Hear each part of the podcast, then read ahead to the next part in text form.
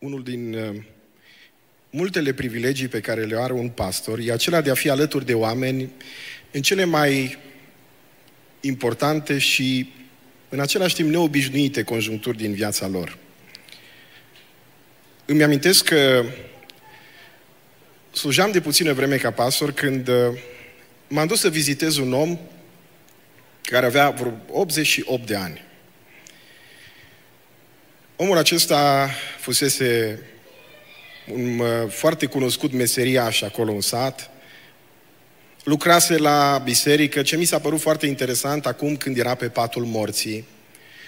Din câte case a construit, din câte lucruri a făcut în viață și aducea aminte doar de ceea ce lucrase la casa lui Dumnezeu. Și mi-amintesc că eram acolo lângă el și după ce am vorbit din Biblie, el a căzut într-o stare de inconștiență și a trecut la cele veșnice. Înainte să se întâmple asta, mi-a cerut să-i citesc un psalm și vi-l citesc și dumneavoastră, psalmul 91.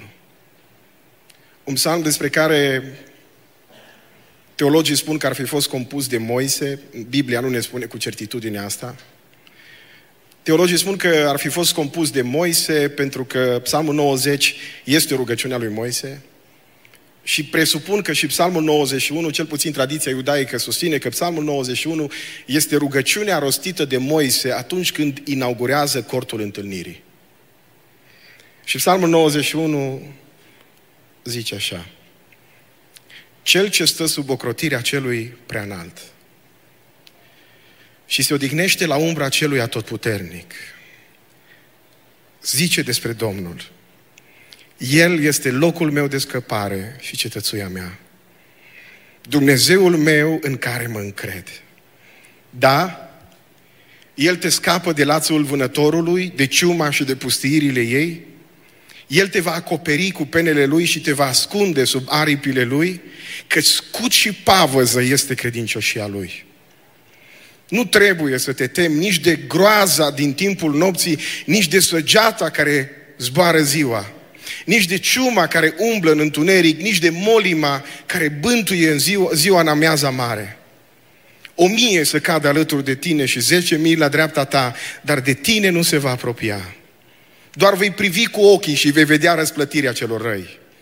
Pentru că zici, Domnul este locul meu de adăpost și faci din cel prea înalt turnul tău de scăpare.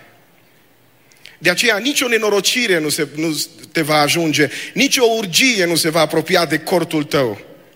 Căci El va porunci îngerilor săi să te păzească în toate căile tale și te vor duce pe mâini, ca nu cumva să-ți lovești piciorul de vreo piatră. Vei păși peste lei, peste năpârci, vei călca peste pui de lei și peste șerpi. Fiindcă mă iubește, zice Domnul, de aceea îl voi izbăvi, îl voi ocroti că își cunoaște numele meu. Când mă va chema, îi voi răspunde. Voi fi cu el în strâmtorare, îl voi izbăvi și îl voi proslăvi. Îl voi sătura cu viață lungă și voi arăta mântuirea mea. Îmi amintesc că am rostit atunci, atunci psalmul acesta, sigur nu ca acum la predică, ci așa cum era situația aceea. L-am rostit mai încet, mai puțin articulat. Și fratele îl rostea împreună cu mine. Nu știu de ce amintirea asta mi-a rămas în inimă și în suflet și am vrut să împărtășesc cu dumneavoastră acum, înainte de a citi fragmentul biblic din care voi predica în această seară. Pentru că ultima propoziție, dacă ați fost atenți, în versetul 16, Dumnezeu promite ceva el zice așa, voi, îmi voi arăta mântuirea mea. Mesajul din această seară e pentru toți aceia care au nevoie de mântuire. Și când spun mântuire, nu mă refer doar la mântuire spirituală, ci mă refer la conotația acestui cuvânt fundamental, aceea de scăpare, de salvare. Mesajul din această seară, dragul meu ascultător, pentru cel care ne urmărește online – Și poate treci printr-o situație atât de dramatică în viața ta, încât spui, doar Dumnezeu mă poate scăpa. În seara aceasta, Dumnezeu își poate manifesta prezența și puterea în dreptul cauzei tale. Marius ne îndemna aici la rugăciune folosind un verset din cartea prorocului Zaharia, mai exact cred că capitolul 4, versetul 6. Versetul acesta de asemenea se află în biblioteca memoriei mele pentru că unul dintre prietenii mei în urmă cu mulți ani a fost bolnav de cancer la cap, o formă extrem de gravă de cancer la creier. Medicii au spus că are șanse de supraviețuire sub 1%. Imposibil de calculat din punct de vedere matematic. Și el uh, spunea că tratamentul aplicat de medici îl făcea să se simtă tot mai rău, până când într-o noapte, tot tratamentul acela a luat o nouă turnură, când în noaptea aceea a avut un vis, a visat că vine Domnul Isus la el și spune doar atât. Zaharia mi se pare 4 cu 6. Lucrul acesta nu se va face nici prin putere, nici prin tărie, ci prin Duhul meu, zice Domnul oștirilor. Și mi-a spus, dimineața aceea, când uh, a venit doctorul cum obișnuia să vină, i-am spus, domnul doctor, voi fi bine. Doctorul s-a uitat la mine și mi-a zis, e bine că ai o perspectivă optimistă, optimismul ajută. Și eu i-am spus, n-am optimism, am credință. Credința înseamnă mult mai mult decât o simplă atitudine pozitivă cu privire la viață. Credință înseamnă încredere în promisiunile lui Dumnezeu. Credință înseamnă să spui, dacă Dumnezeu a promis că va lucra, știu că Dumnezeu va lucra. De aceea mesajul din această zi nu-i doar pentru cei nepocăiți, pentru cei din afara bisericii, pentru cei care nu obișnuiesc, obișnuiesc să vină la biserică, ci mesajul din această seară e pentru fiecare dintre noi, pentru cei care sunteți aici și pentru cei care ne urmăriți online. Dumnezeu e Cel care te poate salva. Aș îndrăzni să spun mai mult, mai exclusivist, mai apăsat, mai clar. Numai Dumnezeu te poate salva.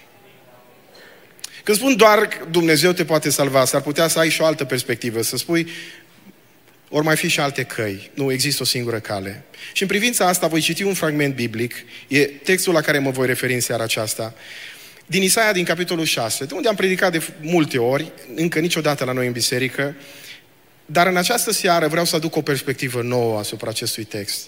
Nu o perspectivă cum n-ați mai auzit. Și aș vrea să vorbesc într-o direcție în care cred că Duhul lui Dumnezeu mă va călăuzi în mod special pentru Biserica Lumina.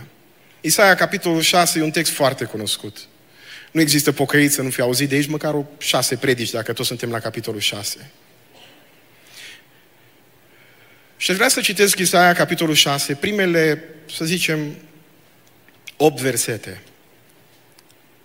Începând cu versetul 1, cuvântul lui Dumnezeu spune așa. Isaia spune, în anul morții împăratului Ozia, am văzut pe Domnul. Și poate părea ciudat că spune Isaia, am văzut pe Domnul, când noi, tocmai când am vorbit despre teologia, despre Dumnezeu și chiar eu am predicat despre asta, Biblia spune că Dumnezeu este într-o lumină în care nimeni nu poate pătrunde, ajunge. Că nu poate omul să-L vadă pe Dumnezeu și să trăiască. Iar Domnul Isus spune clar că Dumnezeu este Duh. Și atunci, când Biblia spune aici că Isaia l-a văzut pe Domnul, oare la ce se referă? Iar aceia dintre voi care cunoașteți Biblia, vă aduceți aminte că în Noul Testament Ioan spune la un moment dat în capitolul 12, în versetul 41, spune că, de fapt, Isaia vorbea nu despre Dumnezeu Tatăl, ci despre Dumnezeu Fiul. De fapt, e prezentarea lui Hristos înainte de întrupare. Că ceea ce vede Isaia aici este slava lui Isus Hristos înainte ca Hristos să se întrupeze. Zice, în anul morții împăratului Ozii, așadar, l-am văzut pe Domnul. Cuvântul folosit în ebraică pentru Domnul este Adonai, care se poate traduce cu stăpânul. L-am văzut șezând pe un scaun de domnie foarte înalt. Și poalele mantiei lui umpleau templu. Și în vremea aceea, aș vrea să știți că slava unui împărat, măreția unui împărat, avea legătură și cu felul în care împăratul acesta se îmbrăca. Mantia lui, cu cât era mai bogată, cu cât era mai mare, cu atât arăta și mai multă autoritate, și mai multă bogăție, și mai multă slavă. Versetul 2. Serafimii, care se traduce din ebraică cu cei care ard, stăteau deasupra lui și fiecare aveau șase aripi. Ființele acestea angelice, care erau atât de pline de lumină dumnezească, încât păreau niște ființe în flăcări, spune Biblia că stăteau deasupra scaunului de domnia lui Dumnezeu și aveau șase aripi. Cu două și acopereau fața, cu două și acopereau picioarele și cu două zburau. Cu două și acopereau fața. E clar de ce și acopereau fața. Pentru că slava lui Dumnezeu era atât de mare, încât nici măcar îngerii aceștia, care sunt ființe care n-au căzut în păcat, nu se pot uita direct înspre măreția, înspre gloria, înspre slava lui Dumnezeu. Cu două și acopereau picioarele, pentru că dacă vă aduceți aminte altă dată, Moise, când are de-a face cu o teofanie, cu o descoperire a lui Dumnezeu, la rugul aprins, Biblia spune că primește un îndemn, o poruncă, dă jos încălțămintea. Căci locul pe care stai este sfânt. Își acopereau picioarele tocmai în ideea asta. Ca să sublinieze faptul că Dumnezeul acesta în fața căruia se închinau este un Dumnezeu sfânt. Și cu două evident zburau.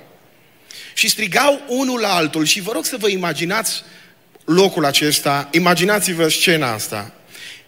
Îngerii aceștia, serafimii, plini de lumină dumnezeiască, ca niște ființe care seamănă cumva cu noi oamenii, dar au șase aripi, dar sunt parcă în flăcări, strigau unul la altul și ziceau, Sfânt, Sfânt, Sfânt este Domnul oștirilor. Tot pământul este plin de mărirea Lui. Cuvântul folosit aici de Cornilescu este cuvântul mărire și e corect, dar în ebraică cuvântul folosit este kabod, care înseamnă slavă. Slavă. Iar slava lui Dumnezeu, dacă o să vă uitați în Vechiul Testament, acum nu vreau să spun chestii prea teologice, slava lui Dumnezeu este manifestarea sfințeniei lui Dumnezeu. Ce înseamnă asta? Veți vedea la timpul potrivit. Și spune Biblia că se zguduiau ușorii uși de glasul care răsuna și casa s-a umplut de fum. Fumul în Vechiul Testament de asemenea simbolizează prezența lui Dumnezeu, că atunci când templul lui Solomon a fost dedicat, spune Biblia că prezența lui Dumnezeu s-a manifestat în templu plin fum. Fumul a fost atât de intens încât preoții n-au mai putut continua slujba. Zice Isaia, și atunci am, atunci am zis, vai de mine. Atunci am zis, vai de mine. Știți ce e foarte interesant? Dacă cumva cineva are așa o, nu știu, o seară mai, mai grea, în care e greu să se concentreze la predică, îl invit să citească primele cinci capitole din cartea lui Isaia. Nu e niciun păcat să faci asta, eu nu mă supăr și nici Dumnezeu nu se supără, că măcar știu că rămâneți cu aceste cinci capitole. Știți ce face Isaia în primele cinci capitole? Zice poporului, vai de voi! Le zice unora, vai de cei care numesc lumina întuneric sau întunericul lumină. Vai de cei care, care numesc păcatul sau lucru rău drept fiind bun. Vai de cei care spun că dulcele este amar și amarul este dulce. De la capitolul 1 până la capitolul 5, în mod special, dacă citiți capitolul 5, veți vedea că Isaia face lucrul ăsta. Dar de data asta, pentru prima dată în cartea aceasta, Isaia zice, vai de mine, Până în momentul acela pe bună dreptate, uitându-se la popor, spune, vai de voi, dar de data asta când are de-a face cu revelarea perfecțiunii lui Dumnezeu, zice, vai de mine. Știți de ce? Că până în momentul ăla Isaia îi compara pe oameni cu el și el era proroc. Dar în momentul ăsta el nu se mai compara cu ceilalți, ci se compara cu perfecțiunea lui Dumnezeu. Și când vede perfecțiunea lui Dumnezeu, zice Isaia, oricât sunt de proroc, era din neam preoțesc, dintr-o clasă aristocratică, fă, făcând parte dintr-o familie de regi.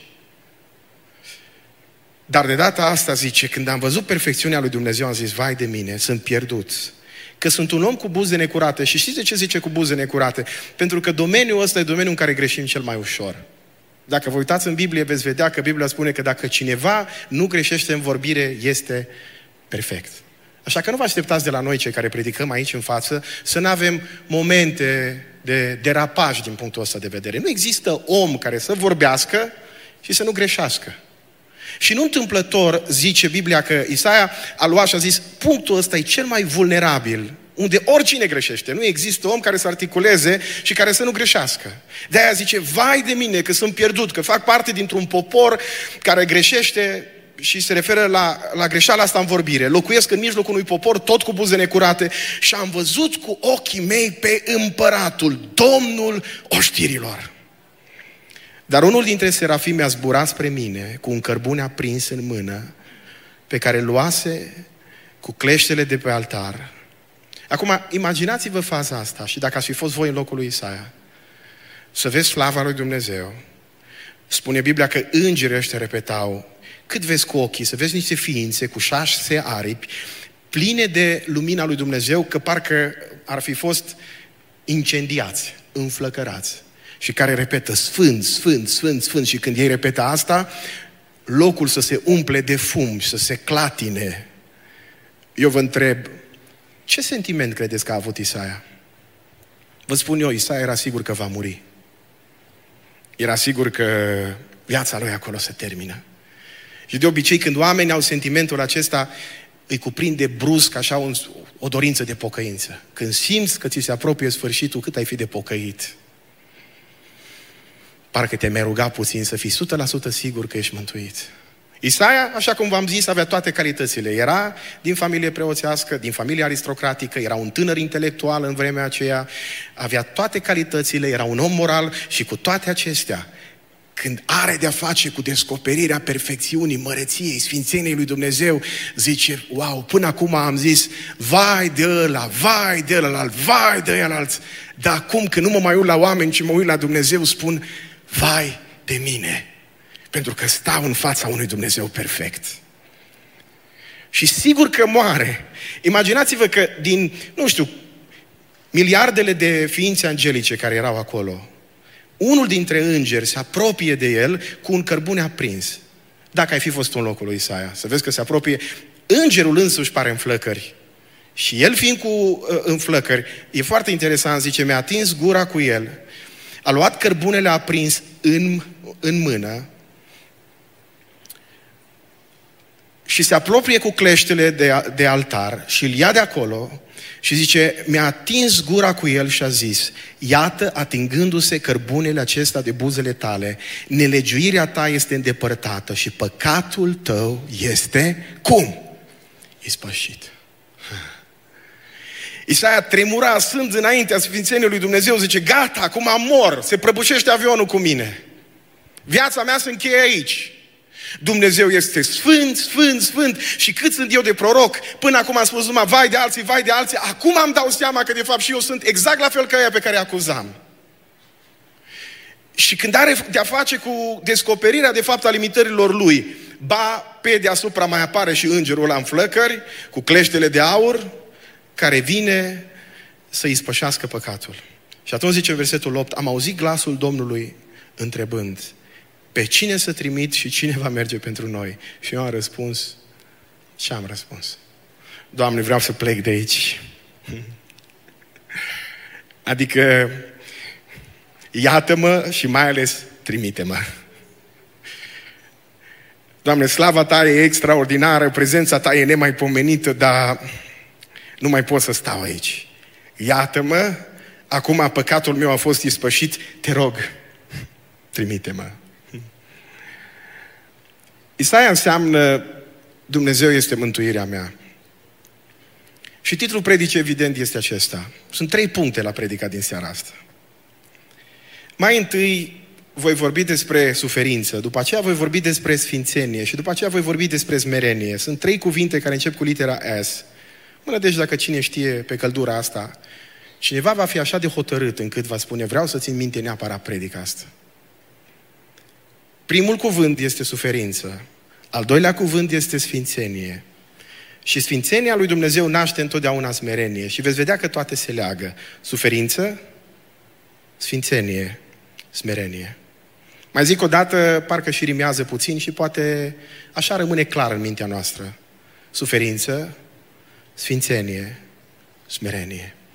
Isaia, Dumnezeu e mântuirea mea.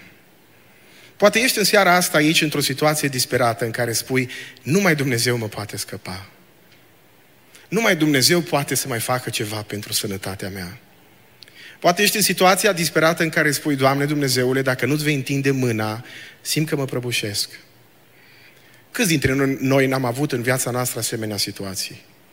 Situații foarte simple. Mi-am amintesc momente în care am zis, nu, acum, dacă vine tirul din partea opusă, într-o fracțiune de secundă și parcă într-un mod miraculos, Dumnezeu și-a întins mâna. Au fost momente când într-un salon de spital te-ai rugat pentru cineva drag și ai zis, Doamne Dumnezeule, când doctorii spun că nu mai există nicio scăpare, Isaia, Tu ești mântuirea mea. Când te uiți în jurul tău la situația ta financiară, și unii se uită, specialiști, consultanți, toată lumea e consultant și specialist, mai ales în problemele altora. Și se uită la viața ta așa sceptici și poate de sus și spun, nu mai ai nicio scăpare. Isaia, Dumnezeu e mântuirea ta. Dar foarte interesant felul în care Dumnezeu își manifestă mântuirea. Noi am vrea ca Dumnezeu să-și manifeste mântuirea așa cum ne place nouă. Sunt cei trei pași care se leagă și veți vedea. Primul pas, primul verset. În anul morții împăratului Ozia am văzut pe Domnul. Mai zic o dată propoziția asta, Isaia 6, versetul 1. În anul morții împăratului Ozia l-am văzut pe Domnul. Împăratul Ozia a domnit 52 de ani peste regatul lui Iuda. În paralel cu el, dincolo, în țara lui Israel, era Ieroboam al doilea. A fost cea mai prosperă perioadă din istoria poporului evreu după Solomon. Nici măcar în vremea lui David n-a fost mai bine. Ozia a fost un împărat bun, a avut un moment, și o să vorbesc despre momentul acela, în care s-a crezut prea tare, s-a crezut prea tare și din cauza asta Dumnezeu l-a lovit cu lepră. Dar Ozia a fost un împărat extraordinar de bun. 52 de ani de prosperitate economică, 52 de ani extraordinar pentru Israel. Și zice Isaia așa, în anul morții împăratului Ozia, l-am văzut pe Domnul. Am o întrebare pentru dumneavoastră. Isaia s-o mai fi dus la templu până ziua aia? Ce ziceți dumneavoastră? Păi era din, așa cum am spus, din viță și împărătească și preoțească. S-a mai dus până ziua aia la templu? Da. Evident, răspunsul e da, n-aștept răspunsul de la nimeni. Dar vă mai întreb ceva. L-o fi văzut pe Domnul până atunci? Hm? Pentru că e foarte posibil să te duci la templu fără să-L vezi pe Dumnezeu. Zice Isaia așa, în anul morții împăratului Ozia, când m-am dus la templu, l-am văzut pe Domnul. Pentru că, dați-mi voie să vă spun un lucru. Câteodată, pentru ca să-L vezi pe Dumnezeu, trebuie să treci prin momente grele în viață. Dacă n-ar fi fost acel an al morții împăratului Ozia, Isaia ar fi continuat să se ducă la templu, să dea în stânga și în dreapta cu blesteme și cu vaiuri și să spună, vai de voi, blestemat e omul care face asta și alaltă, fără să-L vadă totuși pe Dumnezeu acolo. Exact cum s-a întâmplat poate și cu unii dintre dumneavoastră la biserică, de atâtea ori, vii, când te rogi și suntem pe pilot automat. Dar trebuie să se întâmple ceva. Știți, am observat că unii oameni, când trec prin momente grele în viața lor, îi vezi cum se roagă, imediat vin frate, păstor, hai să ne rugăm, hai să facem, vă rog frumos, interveniți, rugați-vă. Și până atunci poate l-ai văzut că dormea tot programul. Dar momentul ăla, când în viața lui se manifestă anul morții împăratului Ozia, îl vezi pe Dumnezeu. Ba, aș îndrăzni să spun mai mult decât atât și Astăzi vorbesc mai afectat și poate mai puțin glumesc altă dată, pentru că aș vrea ca aceste cuvinte pe care vi le spun să le luați cât se poate de serios până în adâncul ființei voastre. Câteodată Dumnezeu îngăduie suferința în mod intenționat în viața noastră pentru ca să-L putem vedea pe Dumnezeu. În anul morții împăratului Ozia l-am văzut pe Domnul. Inima lui Isaia era legată de acest împărat. Și în anul morții împăratului Ozia, Isaia se duce la templu, după moartea acestui împărat bun, și zice, m-am dus în templu așa cum obișnuiam altă dată și am văzut cum se desfășura ritualul acolo și rugăciunile și jerfele. Dar am mai văzut ceva ce n-am mai văzut până acum niciodată. L-am văzut pe Domnul. Am cunoscut oameni care au venit la biserică la noi sau s-au dus undeva într-o biserică evanghelică și mi-au zis, mă, ce... Am mai fost la biserici. Dar aici am văzut ceva altfel. L-am, l-am văzut pe Dumnezeu, l-am simțit pe Dumnezeu. Dați-mi voie să vă spun ceva. Toate programele noastre, oricât de bine sunt organizate, și ne place nouă celor de la Lumina să ne lăudăm că suntem de bine organizați. Dacă dumneavoastră veniți aici și stați liniștiți și băltiți și vă uitați pe telefon în timpul programelor și vă vedeți de ale voastre și gândurile dumneavoastră zboară la ale voastre, dați-mi voie să vă spun, dacă nu-L vedem pe Dumnezeu prezent în locul acesta, programul nostru, oricât ar fi de bine aranjat, oricât de bine ar cânta oamenii ăștia și oricât de omiletic și teologic am predicat noi, nu știu la ce ne folosește spiritual vorbind. De aceea Dumnezeu îngăduie, dacă în seara asta ești aici și spui, de ce a îngăduit Dumnezeu să pierd banii aia? De ce a îngăduit Dumnezeu suferința asta pe care o traversez în ultima vreme? De ce a lăsat Dumnezeu ca cel drag mie să moară? De ce a îngăduit Dumnezeu să trec prin problemele prin care am trecut în ultima vreme? Pentru ca să-L poți vedea pe Dumnezeu. Să nu vii aici și să mă vezi pe mine. Să nu vii aici și să-l vezi pe Marius. Sau să nu vii aici și să vezi pe oamenii ăștia care cântă ci să-L vezi pe Domnul în mod real. Și asta mi-o spun mie și le spun și celor care cânt aici.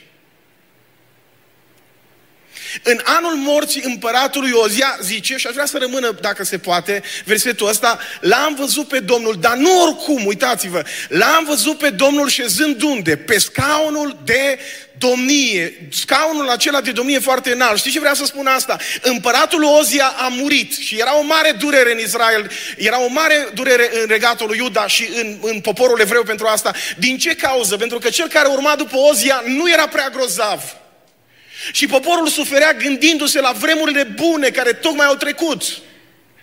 Și era disperare și se gândeau ce va fi după împăratul acesta. Și se aude vocea lui Dumnezeu care spune, stați liniștiți, pe tronul țării acesteia n-a fost niciodată Ozia cu adevărat. Pe tronul acestei țări este Domnul, este pânul.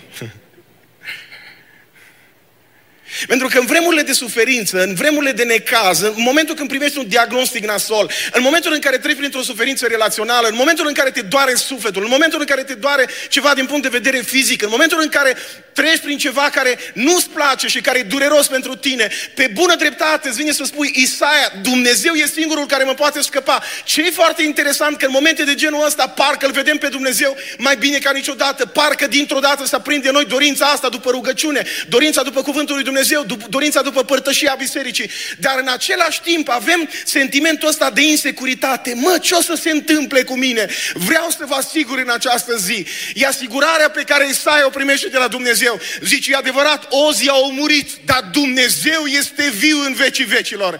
E adevărat că Ozi a domnit 52 de ani și ne-a fost bine. Și s-ar putea să credem că prosperitatea, prosperitatea a fost în primul rând pentru că Ozi a fost un împărat bun. Nu! Pe tronul istoriei stă unul singur, este Domnul Dumnezeu, slăvit să fie numele Lui. O, de câte ori n-avem și noi sentimentul acesta acut de insecuritate din cauza suferinței, pentru că insecuri... Ă, ă, suferința te pune în situația aceea în care înțelegi că lucrurile nu mai depind de tine, nu de puterile tale, în momentul în care un primești un diagnostic foarte grav, ăsta e primul sentiment pe care îl ai. Când stai de vorbă cu oameni care au primit un diagnostic grav, îți vor spune exact asta. Cel mai rău e faptul că știi că nu mai ai control. Că în momentul ăla nu mai depinzi în primul rând de alegerile tale, de puterile tale, până acolo ai depins într-o oarecare măsură și de alegerile pe care le-ai făcut tu. Dar în momentul ăla nu mai știi ce să faci. Și dacă ești în seara asta aici și ai senzația aceasta că viața ta nu mai are niciun control. Știți, când a început războiul din Ucraina, era acest sentiment, domne, lumea și-a pierdut controlul. Și am spus-o atunci în fața bisericii și o voi spune încă o dată. Lumea nu este condusă nici de Vladimir Putin, cum cred ăștia cu teoriile conspirației, nu este condusă nici de Biden, nici atâta săracu. Lumea nu este condusă nici de Donald Trump, cum cred pocăiții din America, sau cum își doresc pocăiții din America. Pe tronul istoriei stă Domnul. El este stăpânul. Dacă te uiți la politicienii lumii acesteia, singura întrebare care îți vine este cum de mai există lumea asta? Spunea Andrei Pleșu, care a fost ministru de externe în România nu știu câți ani. El zicea că dovada că există Dumnezeu e că lumea asta continuă să existe în ciuda faptului că avem politicieni atât de proști. Și asta e general valabil. Știu că unii credeți, a, nu conduc politicienii, e grupul ăla de iluminate care conduc. A.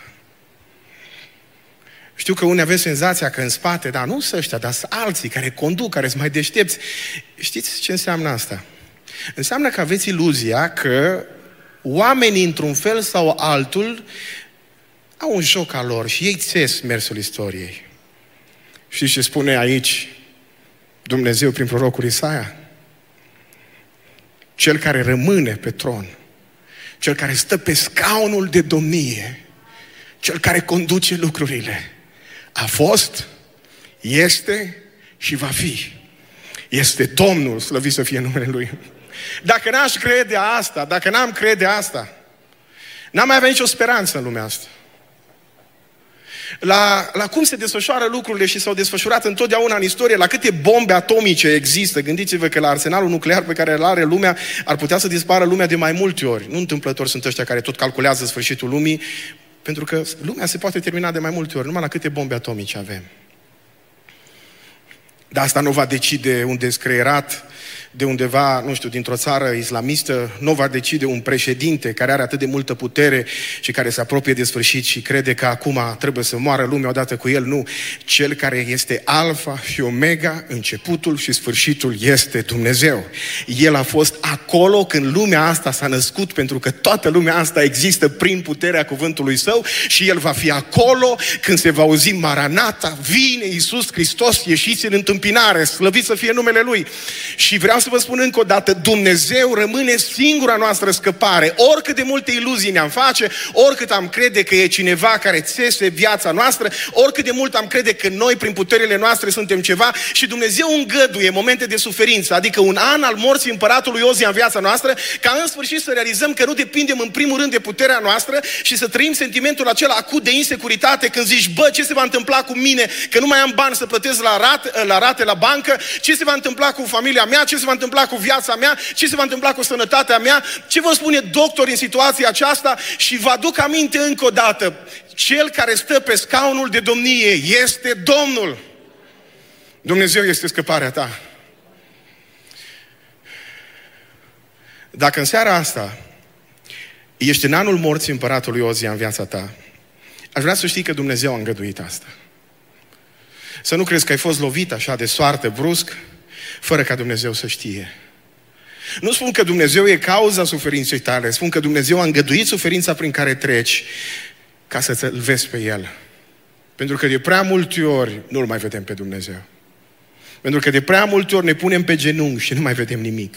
Pentru că de prea multe ori deschidem cartea asta sfântă și după 3-4 versete nu mai pricepem nimic și nu mai auzim nimic.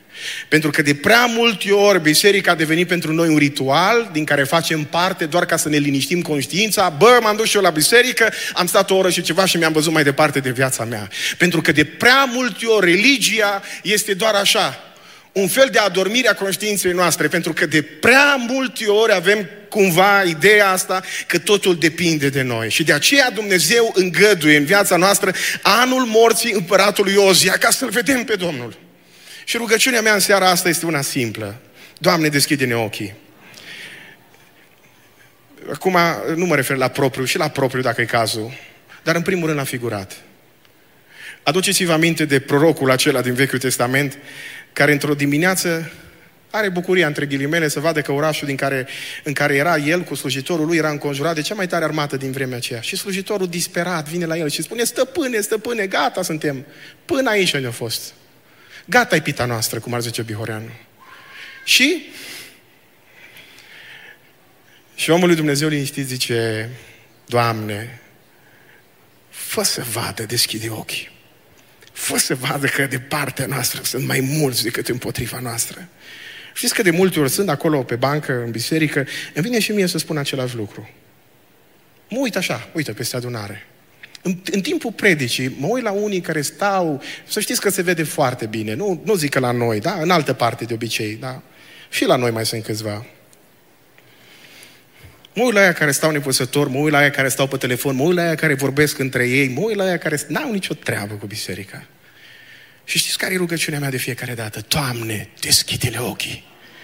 O, dacă ne-ar deschide Dumnezeu ochii în seara asta, să-L vedem pe Hristos în toată gloria Lui, în toată slava Lui. O, dacă ne-ar deschide Duhul Sfânt ochii în seara asta, să vedem că în locul acesta e manifestarea prezenței și puterii Lui. O, dacă vouă, celor care cântați aici în față, dacă nouă, celor care predicăm aici, dacă vouă, celor care veniți la biserică, de fiecare dată Dumnezeu ne-ar deschide ochii. Vă garantez că felul în care ne rugăm, că felul în care stăm, că felul în care cântăm, că felul în care uh, ne manifestăm și mai ales felul în care trăim s-ar schimba. De aceea mă rog, Doamne Dumnezeule, îngăduie, dacă e cazul, anul morții împăratului Ozia în viața noastră, pentru că doresc să-L văd pe Domnul. Pentru că m-am săturat să vin la biserică și să văd doar oameni. Pentru că m-am săturat să mă potignesc în oameni. Pentru că de prea multe ori suntem din categoria aceea care venim și ne uităm și analizăm și spunem și vedem și nu ne pasă decât lucrurile aceste exterioare prea puțin privim dincolo de aparențe. M-am săturat de creștinismul ăsta superficial pe care îl trăim în bisericile noastre evanghelice, cu toate că ne place să credem că suntem mai profunzi din punct de vedere spiritual decât alții.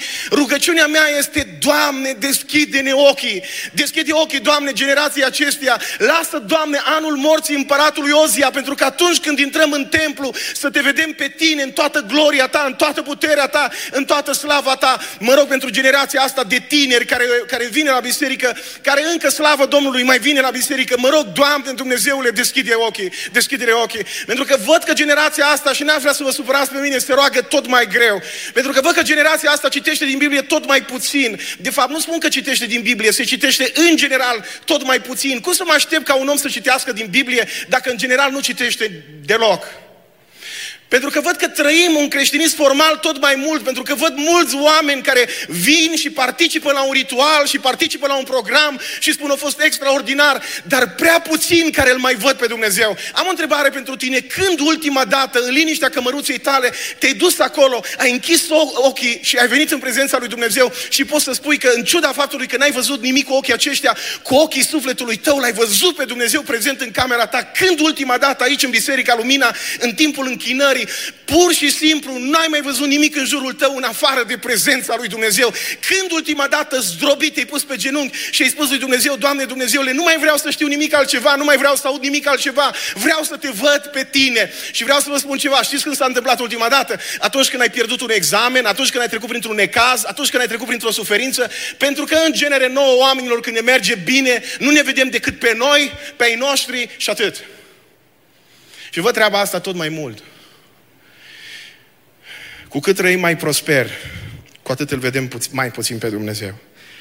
Și cred că generația asta are nevoie de un an al morții împăratului Ozia. Pentru ca generația asta să-L vadă cu adevărat pe Dumnezeu. Al doilea lucru. Zice, l-am văzut pe Dumnezeu și cum l-am văzut pe Domnul? L-am văzut șezând pe un scaun de domnie foarte înalt și poalele mantiei lui umpleau templu. Serafimii stăteau deasupra lui și fiecare aveau șase arepi. Și Spune Biblia ce repetau acolo serafimii? Sfânt, sfânt, sfânt, sfânt. Sfânt înseamnă perfect moral, dar nu numai perfect moral. Înseamnă infinit, înseamnă glorios, înseamnă separat, cadoș. Caracterul lui Dumnezeu care este perfect, absolut perfect. Și asta vede Isaia aici. Și imaginea este înfiorătoare când zice, zice serafimii strigau, Sfânt, Sfânt, Sfânt este Domnul, Domnul oștirilor, tot pământul este plin de slava Lui. Și se zguduia ușor ușii de glasul care răsuna și casa s-a umplut de fum. Sfințenia este principala calitate a lui Dumnezeu. Și când spun sfințenie, încă o dată, nu mă refer doar la caracterul perfect moral al lui Dumnezeu, ci la infinitatea lui, la gloria lui, la frumusețea lui, la, la măreția lui Dumnezeu. Și dacă o să vă uitați în Biblie, veți vedea că întotdeauna acest cadoș, adică sfânt, se manifestă prin slava lui Dumnezeu. Și foarte interesant, sunt mai multe momente de genul ăsta. Eu un moment, de exemplu, vi-l descriu vi-l citesc, așa cum e prezentat în cartea lui Ezechiel. Ezechiel are parte de această manifestare a prezenței lui Dumnezeu în Ezechiel, în capitolul 1, și zice, în versetul 28, chiar în ultimul verset din capitolul 1, zice, vorbind despre slava lui Dumnezeu, zice, ca înfățișarea curcubeului care stă în nor într-o zi de ploaie, așa era slava lui Dumnezeu. Așa era înfățișarea acestei lumini strălucitoare care îl înconjura. Astfel era arătarea slavei Domnului. Când am văzut-o, când am văzut-o, am căzut cu fața la pământ și am auzit glasul unuia care îmi vorbea.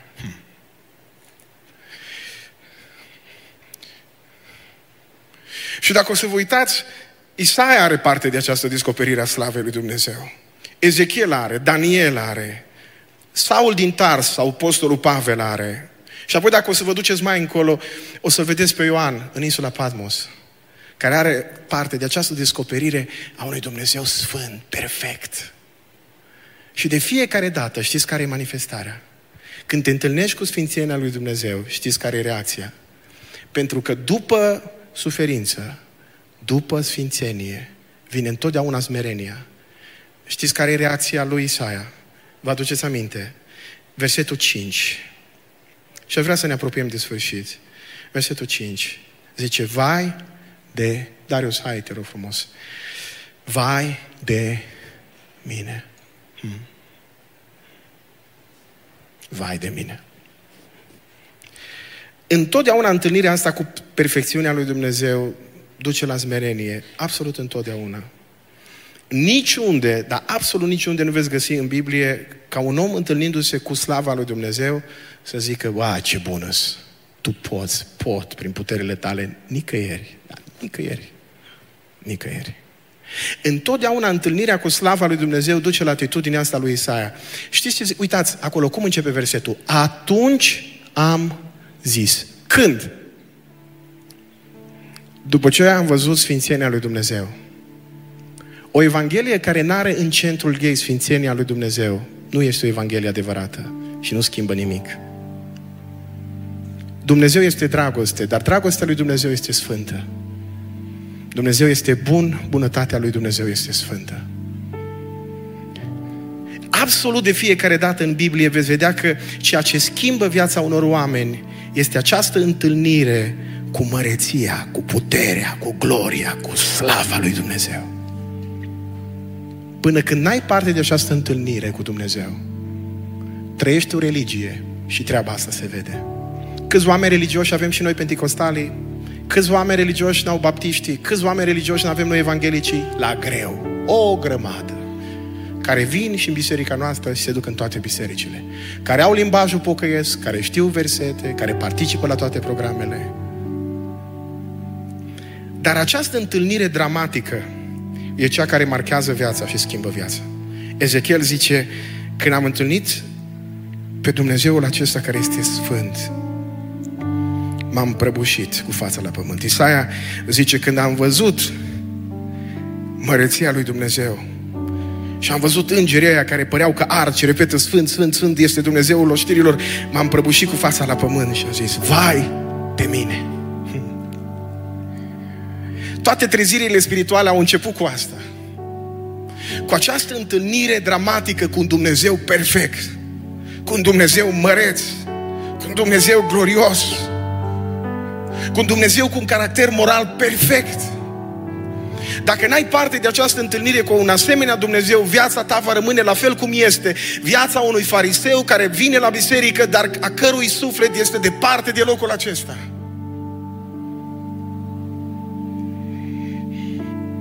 Aduceți-vă aminte de Saul din Tars, de Pavel, când se prăbușește și se întâlnește cu Isus. Și zice, Doamne, ce vrei să fac?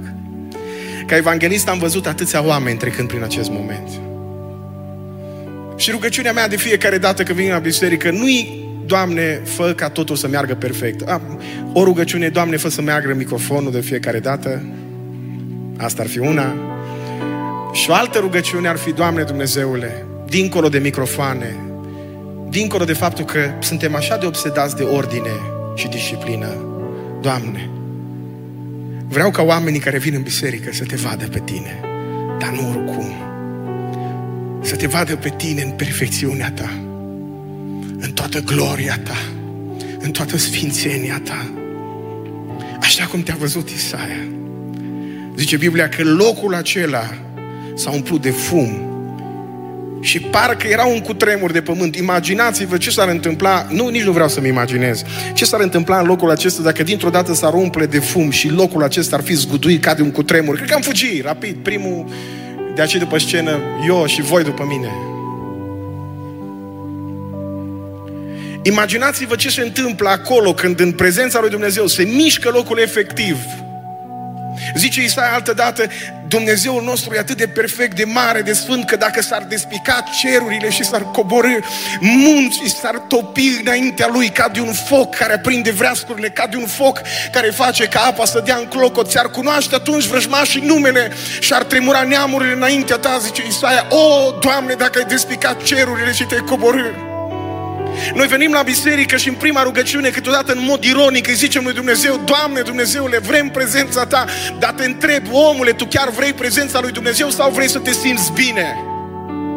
De cele mai multe ori când venim la biserică nu vrem prezența lui Dumnezeu, ci vrem să ne simțim bine. Și nu mă înțelegeți greșit, nu vreau să ne chinuim când venim aici, nici sufletul, nici trupul, dar îmi doresc din toată inima, indiferent cum vă simțiți din punct de vedere fizic, îmi doresc din toată inima ca fiecare dintre noi, cei care participăm în locul acesta, de fiecare dată, cu ochii sufletului nostru, să-L vedem pe acest Dumnezeu glorios, în jurul căruia chiar în clipa aceasta sunt miliarde de ființe angelice pe care Biblia le numește serafim, care parcă sunt în flăcări și care repetă un singur lucru, Sfânt, Sfânt, Sfânt, este Dumnezeul oștirilor și, și ființele acestea angelice sunt atât de cuprinse de măreția lui Dumnezeu, încât spune Isaia că nu pot să-L privească pe Dumnezeu. Noi suntem niște oameni slabi, limitați, păcătoși și cu atât mai puțin noi putem să facem asta, dar dacă îngerii ăștia, dacă ființele astea angelice, spune Biblia că și acopereau fața, pentru că Ioan zice altă dată, când am văzut fața lui strălucea ca soarele în toată puterea lui și când l-am văzut văzut, am căzut la picioarele lui ca mort.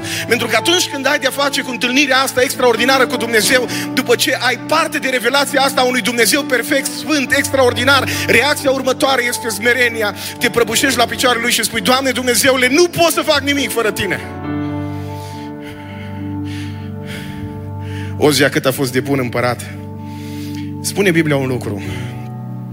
Că în vremea când era tare, când era șmecher, când conducea poporul cu mână forte, Zice în 2 Cronici, capitolul 26, versetul 15. 2 Cronici 26 cu 15. Faima lui s-a întins până departe, căci a fost ajutat în chip minunat, până ce a ajuns foarte puternic. Nu știu ce înseamnă a fost ajutat în chip minunat, dar mi se pare extraordinar. Ozia a ajuns rege de ce? Atât de tare și mare pentru că a fost ajutat în mod chip minun, în, în mod chip, în, într-un chip minunat, într-un mod minunat. Dar pune-te rog frumos următorul verset. Zice în următorul verset, în versetul 16, dar, 16, dar când a ajuns puternic, inima i s-a înălțat și l-a dus la pieire. De ce? A păcătuit împotriva Domnului Dumnezeului său, intrând în templu ca să ardă tămâie pe altarul tămâierii. Și ce a făcut Ozia? Împăratul ăsta care a fost împărat bun. De-aia toți oamenii pot greși într-un fel sau altul. Ozia, împăratul bun, ce a făcut? După ce a ajuns tare, cum n-a mai fost niciun alt împărat în, a, în afară de Solomon înaintea lui, a zis, eu sunt tare. A uitat că de fapt el a ajuns acolo pentru că a fost ajutat în mod minunat, în chip minunat, așa cum Dumnezeu te-a ajutat și pe tine în chip minunat să realizezi tot ceea ce ai. Dar zice când a ajuns puternic, inima i s-a înălțat. Și lucrul ăsta l-a dus la pieire. De ce? Pentru că dacă citiți acolo mai jos, veți vedea că ideea lui e, domne, eu am putere politică, trebuie să am putere și religioasă. De ce n-aș aduce eu ardere de tot în locul sfânt, în locul preoților? Și preoții vor să-l oprească și el se mânie. Și spune Biblia că momentul ăla când s-a mâniat, s-a roșit la față și roșeața aia s-a transformat undeva pe frunte în lepră. Și toată viața lui a trebuit să trăiască într-o casă separată, ca un om lepros, pentru că un om lepros în vremea aceea era necurat. Și n-avea voie să intre în contact cu alți oameni. De ce? Din pricina faptului că a crezut că a ajuns unde a ajuns atât de puternic prin forțele lui. Și inima lui i s-a înălțat. Până nu te întâlnești cu Dumnezeu în mod real, poate poți avea iluzia asta, bă, dacă am realizat ceva, am realizat prin forțele mele, sunt cineva, eu, cu puterea mea. Dar Isaia când stă față în față cu un Dumnezeu mare și puternic, zice, vai de mine, vai de mine. S-ar putea ca în seara asta să fii aici, să fii foarte sigur pe tine, să zici, bă, stau relaxat, sunt cineva, m-am realizat din punct de vedere profesional, am realizat așa, bifat, bifat, bifat, știți cum sunt căsuțele alea când completezi o chestie, am bifat așa, am bifat așa, am bifat așa, te uiți în oglindă, ai o părere bună din toate punctele de vedere, am ajuns să realizez ceva, vreau să spun ceva, ai fost ajutat în chip minunat. Dumnezeu te-a ajutat în chip minunat să treci peste boala peste care ai trecut. Dumnezeu în chip minunat te-a scăpat din accidentul de mașină în care ai fost. Dumnezeu în chip minunat te-a scos din încurcăturile din viață în care tu ai intrat cu prostia ta. Dumnezeu în chip minunat te-a dus în seara asta aici. Dumnezeu te-a ajutat în chip minunat. Să nu ți se semețească inima și mintea, să n-ai cumva senzația că dacă ești unde ești, ești datorită ție. Și răspunsul cel mai bun este harul lui Dumnezeu, pentru că Isaia, stând înaintea măreției lui Dumnezeu, Sfinț sfințeniul lui Dumnezeu, când îl vede pe Dumnezeu în toată gloria lui, zice, vai de mine, Doamne, cu toate că sunt din familie regală, cu toate că sunt cine sunt, cu toate că am o grămadă de lucruri bune în viața mea, vai de mine că sunt așa de slab, sunt așa de limitat și dacă am ajuns unde am ajuns, am ajuns pentru că am un Dumnezeu mare, că am un Dumnezeu minunat și pentru că Dumnezeu ăsta m-a ajutat în mod minunat. Dragul meu tânăr, Dumnezeu te-a ajutat în mod minunat. Frate și soră, Dumnezeu te-a ajutat în mod minunat. Prieten drag, ești în biserică în seara asta pentru că Dumnezeu Dumnezeu te-a ajutat în mod minunat și grația lui Dumnezeu și harul lui Dumnezeu și bunătatea lui Dumnezeu s-a manifestat în dreptul vieții tale în mod absolut perfect. Fără asta, n-ai fi astăzi aici. În momentele care vor urma, înainte să se cânte, vreau să facem ceva. Acolo unde sunteți, aș vrea să plecați privirea. Nu am făcut nicio rugăciune la început, în mod intenționat. Ne-am rugat destul de mult în această seară. Aș vrea să închideți ochii acolo unde sunteți. Și aș vrea să rostesc încă o dată Psalmul 91, care este probabil rugăciunea lui Moise. Nici nu contează dacă a fost sau nu rugăciunea lui Moise. Acolo unde sunteți, aș vrea să stați cu ochii închiși și să vă aduc aminte că titlul predicii din această seară este Isaia. Dumnezeu este mântuirea mea. Dumnezeu te-a mântuit și a îngăduit anul morții împăratului Ozia și peste viața ta. Pentru ca să-L vezi pe Dumnezeu. Să înțelegi că există un Dumnezeu și Dumnezeul acesta e un Dumnezeu glorios și sfânt și perfect. Și întâlnindu-te cu perfecțiunea lui Dumnezeu, cu măreția, cu gloria, cu atotputernicia, cu infinitatea lui Dumnezeu, să spui la fel ca Isaia, vai de mine, Doamne, Până astăzi am dat cu anatema în stânga și în dreapta și am zis, ăla-i păcătos, ăla-i păcătos, ăla-i păcătos. Dar în seara asta, Doamne, recunosc că eu sunt păcătos. Aș vrea să rămânem în această atitudine. Și aș vrea să rostesc Psalmul 91. Cel ce stă sub ocrotirea celui care este prea înalt și se odihnește la umbra celui atotputernic, zice despre Domnul. El este locul meu de scăpare și cetățuia mea, Dumnezeul meu în care mă încred. Da, el mă va scăpa de lațul vânătorului, de ciumă și de pustiirile el, ei. El mă va acoperi cu penele lui și mă va ascunde sub aripile lui. Că scut și pavăză este credincioșia lui. Nu trebuie să mă tem nici de groaza din timpul nopții, nici de săgeata care zboară ziua, nici de ciuma sau de boala care umplă în, în întuneric, nici de molima care bântuie ziua în amiaza mare. O mie să cadă alături de mine și zece mii la dreapta mea, de mine nu se va apropia. Doar voi privi cu ochii și voi vedea răsplătirea celor răi. Pentru că spun, Domnul este locul meu de adăpost. Și voi face din cel prea înalt turnul, turnul meu de scăpare. De aceea nicio nenorocire nu mă va ajunge, nicio urgie nu se va apropia de cortul meu, că El va porunci îngerilor săi să mă păzească în toate căile mele. Și ei mă vor duce pe mâini, ca nu cumva să-mi lovesc piciorul de vreo piatră. Voi păși peste lei și peste năpâri și voi călca peste pui de lei și peste șerpi, peste toate puterile întunericului, adică fiindcă mă iubește, zice Domnul. De aceea îl voi izbăvi îl voi ocroti că-și cunoaște numele meu. Când mă va chema, îi voi răspunde, voi fi cu El în strâmtorare, îl voi izbăvi și îl voi proslăvi, îl voi sătura de viață lungă și îi voi arăta mântuirea mea. Seara asta este seara în care Dumnezeu își vrea să-și arate mântuirea în dreptul vieții tale. Dumnezeu vrea să te salveze.